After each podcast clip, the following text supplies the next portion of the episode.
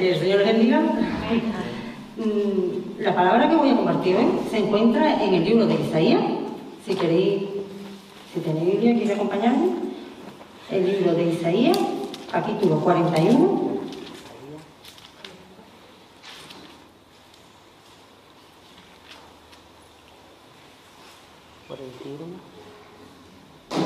En el versículo 8, vamos a leer del 8 al 10.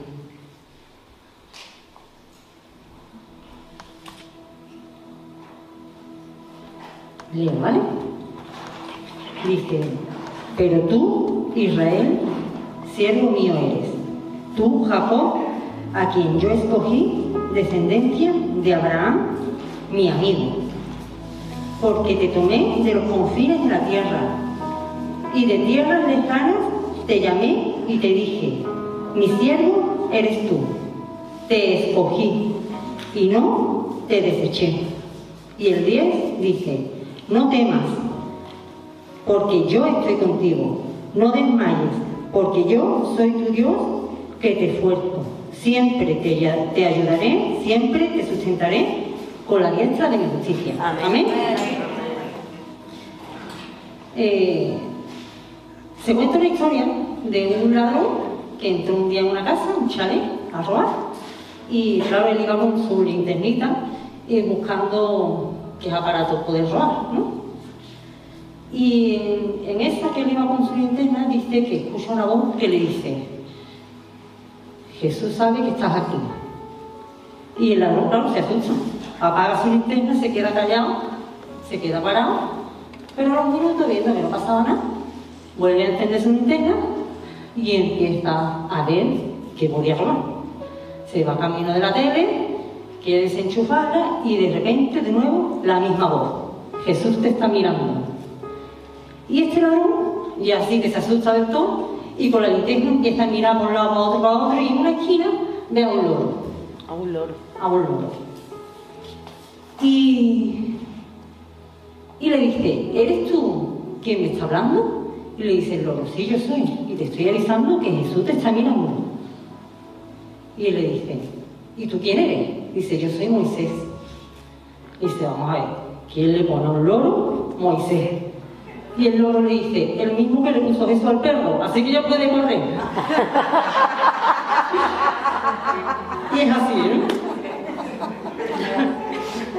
La Biblia dice que el enemigo, o sea, Satanás, es el enemigo de nuestras almas dice que vino a robar, a matar y a destruir. Esa es su función.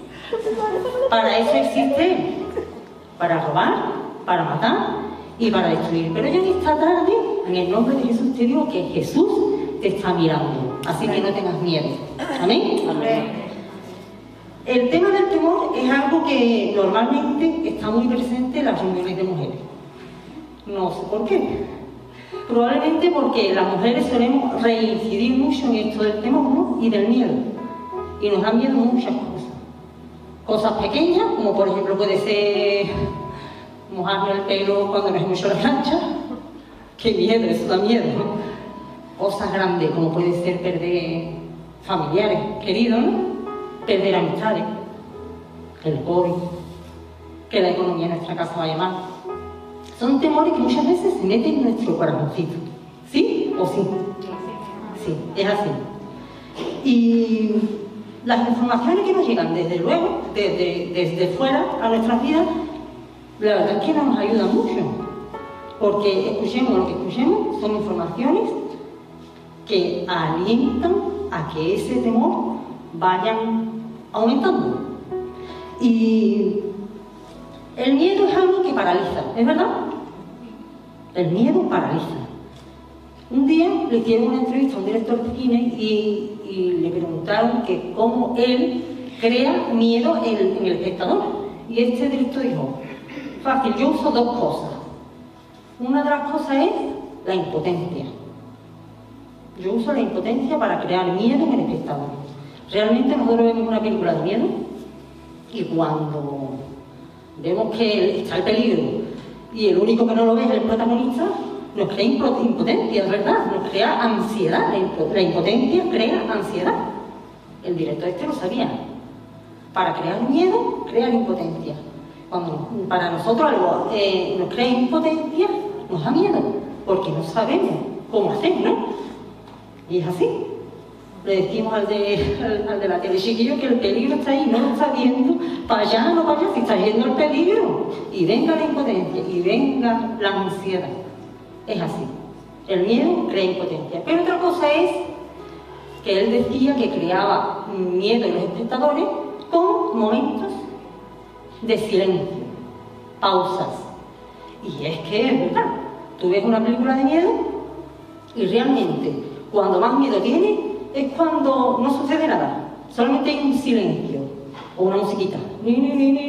Sabemos que el miedo ¿verdad? Que en cualquier momento va a pasar. El miedo paraliza. ¿Es así? Sí. Es así. Así es. y la vida es así. La vida es así. Estamos tan acostumbrados al ruido.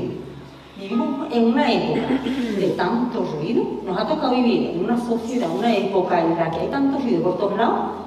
Vamos a la calle, ruido. Eh, el tráfico, eh, una ambulancia que pasa, el camión de la basura. ¿Es verdad? Entramos en casa, ruido. El perro, la tele, casi todo el día encendida. Los niños peleándose, tú peleándote con los niños, lávate los dientes, lávate los dientes, lávate ya, acuéstate ya. ¿Es verdad? Entramos en las redes sociales, ruido. Aunque estemos en nuestro cuarto sola, ruido. Porque todo el mundo opina y todo el mundo hace ruido. Es así. En la calle, en la casa, en las redes sociales, ruido.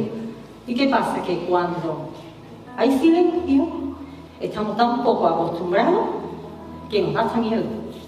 ¿Sí? Y hay ciertos silencios que paralizan. Como puede ser, por ejemplo, cuando vamos al hospital, nos hacen una prueba y está el silencio ese hasta que no nos da los resultados. Ese silencio paraliza, ¿es verdad? Y da miedo. O cuando, por ejemplo, un bebé nace y sabemos que lo natural es que el bebé llore y el bebé no llora. ¿Qué pasa? Que esos segundos hasta que el bebé no llora, da miedo, nos paralizamos. Todo se queda, pues eso, en silencio, ¿sí? Pero hay otra clase de silencio. ¿Qué pasa con los silencios de Dios? Porque también hay silencios de Dios. ¿Sabéis qué pasa con esos silencios? Que esos silencios no dan miedo, ni paralizan. Porque Dios aprovecha esos silencios para hablar a nuestra vida y a nuestro corazón.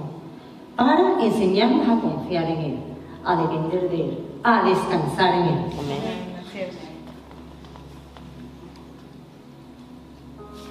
Sigo.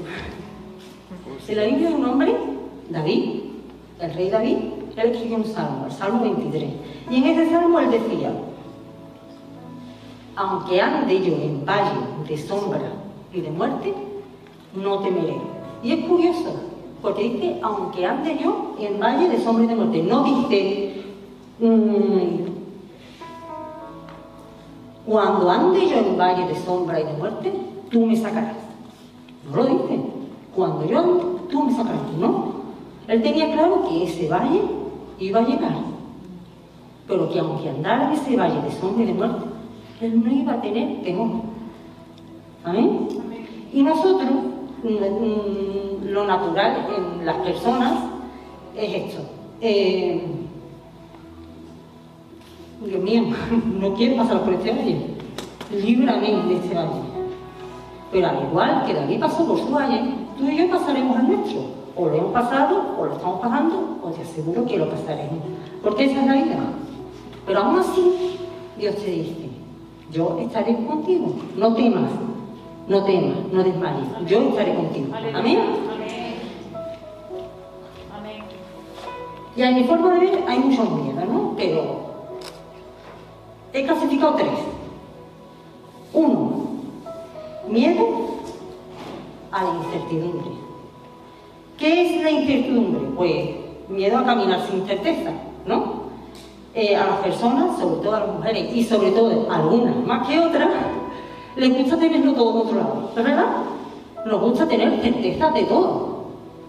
Y si vamos a, comer, ¿con quién vamos a comer? ¿Y dónde vamos a comer? ¿Y a qué hora vamos a comer? ¿no? Y la, sociedad nuestra está tan obsesionada con las certezas que ha creado hasta un GPS. ¿Sabe qué verdad?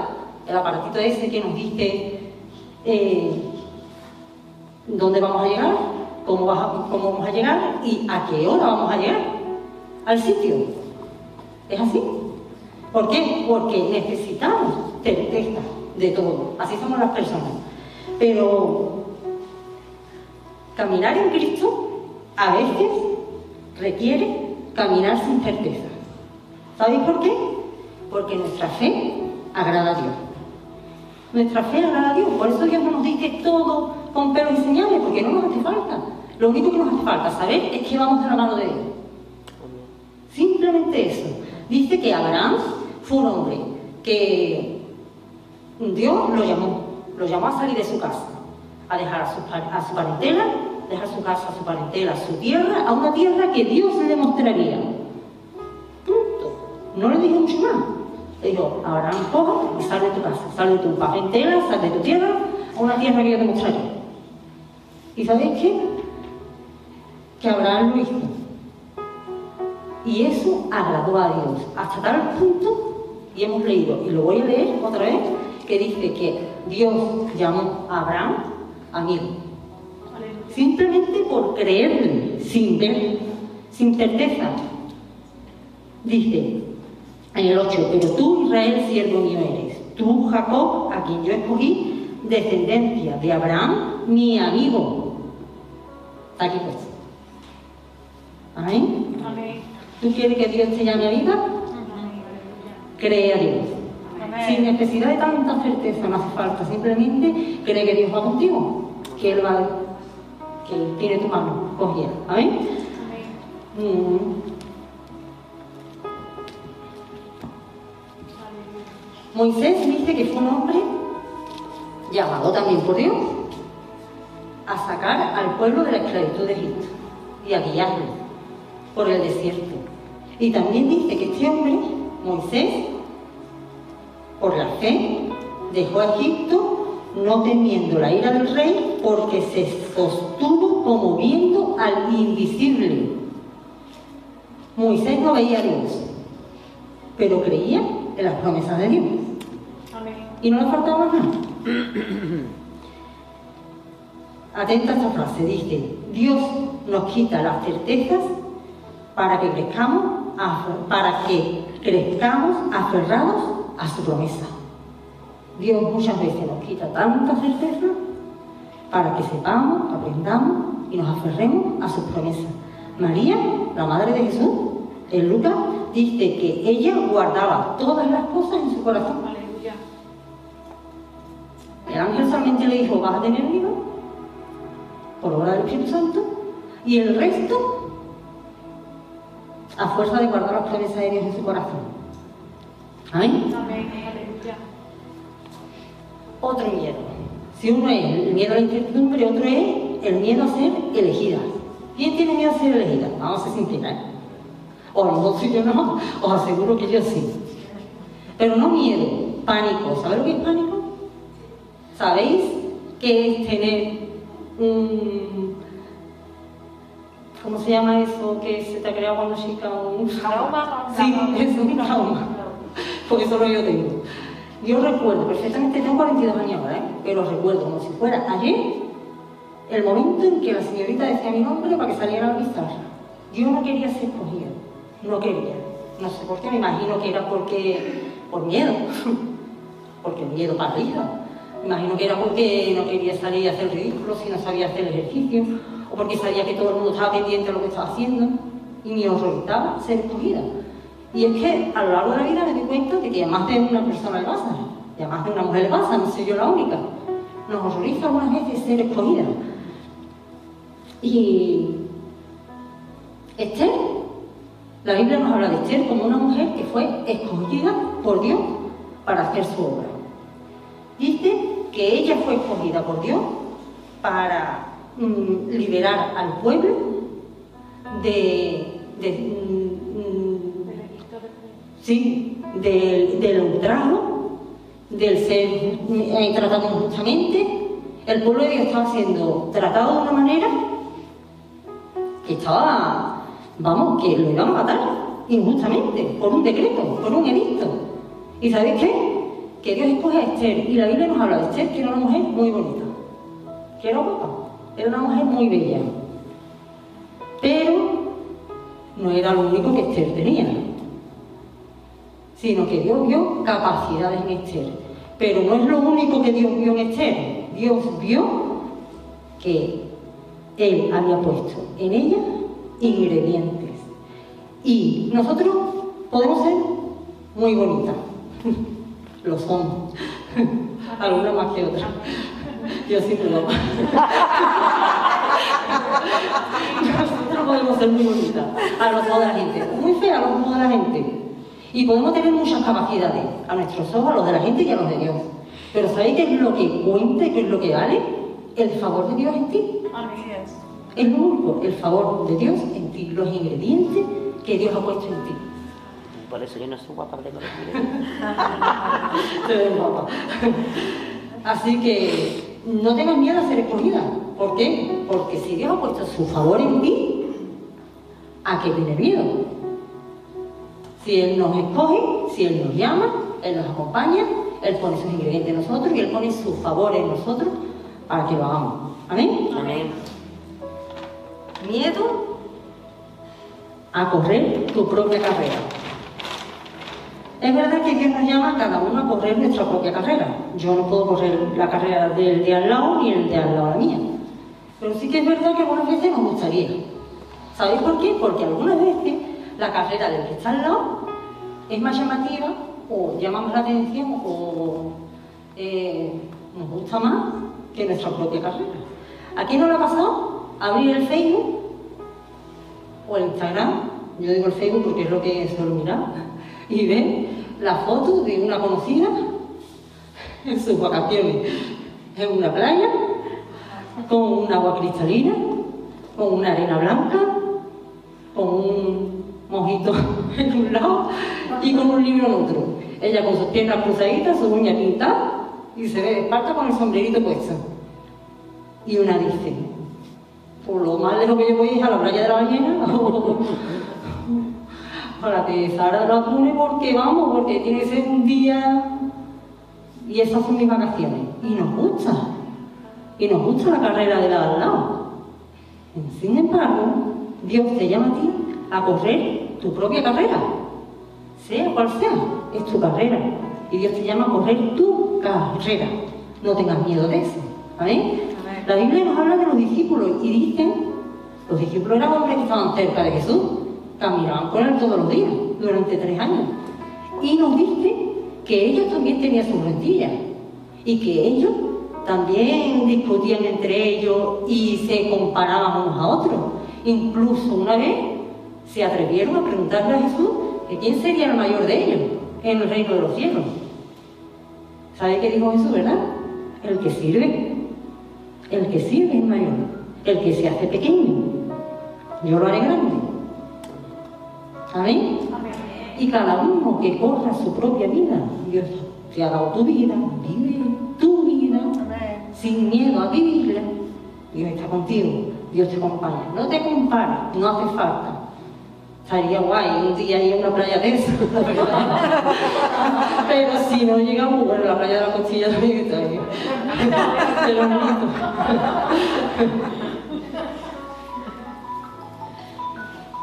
¿Sabéis que incluso Juan eh, tiene en su epístola, en, en el Evangelio, perdón, en el Evangelio de San Juan, él dice de sí mismo que era el amado de Jesús, el discípulo amado. Y curioso es que ni Mateo, ni Marco, ni Lucas lo mencionan, solamente lo menciona él. Así que esas cosillas no son nuevas. Eso es de mucho tiempo, eso es de toda la vida. Pero aprendamos, ¿vale? Aprendamos a vivir nuestra propia carrera. Amén. Hebreos 12.1 dice, por eso nosotros, teniendo a nuestro alrededor tantas personas que han de nuestro... Un momentito. Estoy leyendo el Dios habla hoy, ¿vale? Por si no os cuadra mucho, pero que sepáis que es palabra de Dios. Por eso nosotros, teniendo a nuestro alrededor tantas personas que han demostrado su fe, dejamos a un lado todo lo que nos estorba y el pecado que nos enreda y corramos con fortaleza la carrera que tenemos por delante. Fijemos nuestra mirada en Jesús. solo en Jesús. Pues de Él procede nuestra fe y Él es quien la perfecciona. Y tenemos una ventaja. ¿Sabe cuál es? Que la carrera que nosotros tenemos que correr, no la tenemos que correr desde el principio. Esa es nuestra ventaja. La tenemos que empezar a correr desde que Jesús ya la ganó por nosotros. Amén. Así que es mucho más fácil para nosotros. No empezamos a correr ya en derrota, no empezamos a correr ya débil, enclenque, no empezamos a correr de esa manera, empezamos a correr en victoria porque sabemos que en nuestra carrera ya Jesús ha ganado. Amén. Amén. Así que ya para terminar y concluir, seamos libres del temor, de caminar de la mano de Dios. Amén. Amén. Libres de eso, caminemos de la mano de Dios. Da igual que no sepamos dónde vamos, da igual. Pero sí que sea de la mano de Dios. Amén. Amén. Amén. En segundo lugar, no tengamos miedo de ser elegidos. No lo tengamos porque Él te escogió, Él puso sus ingredientes en ti y Él puso su favor en ti. Amén. Y ya para terminar, honramos nuestra carrera, nuestra propia, nuestra propia carrera, sin temor, sin compararnos, sabiendo que Él ya la ha ganado con nosotros. Amén. Que el Señor me diga. Amén.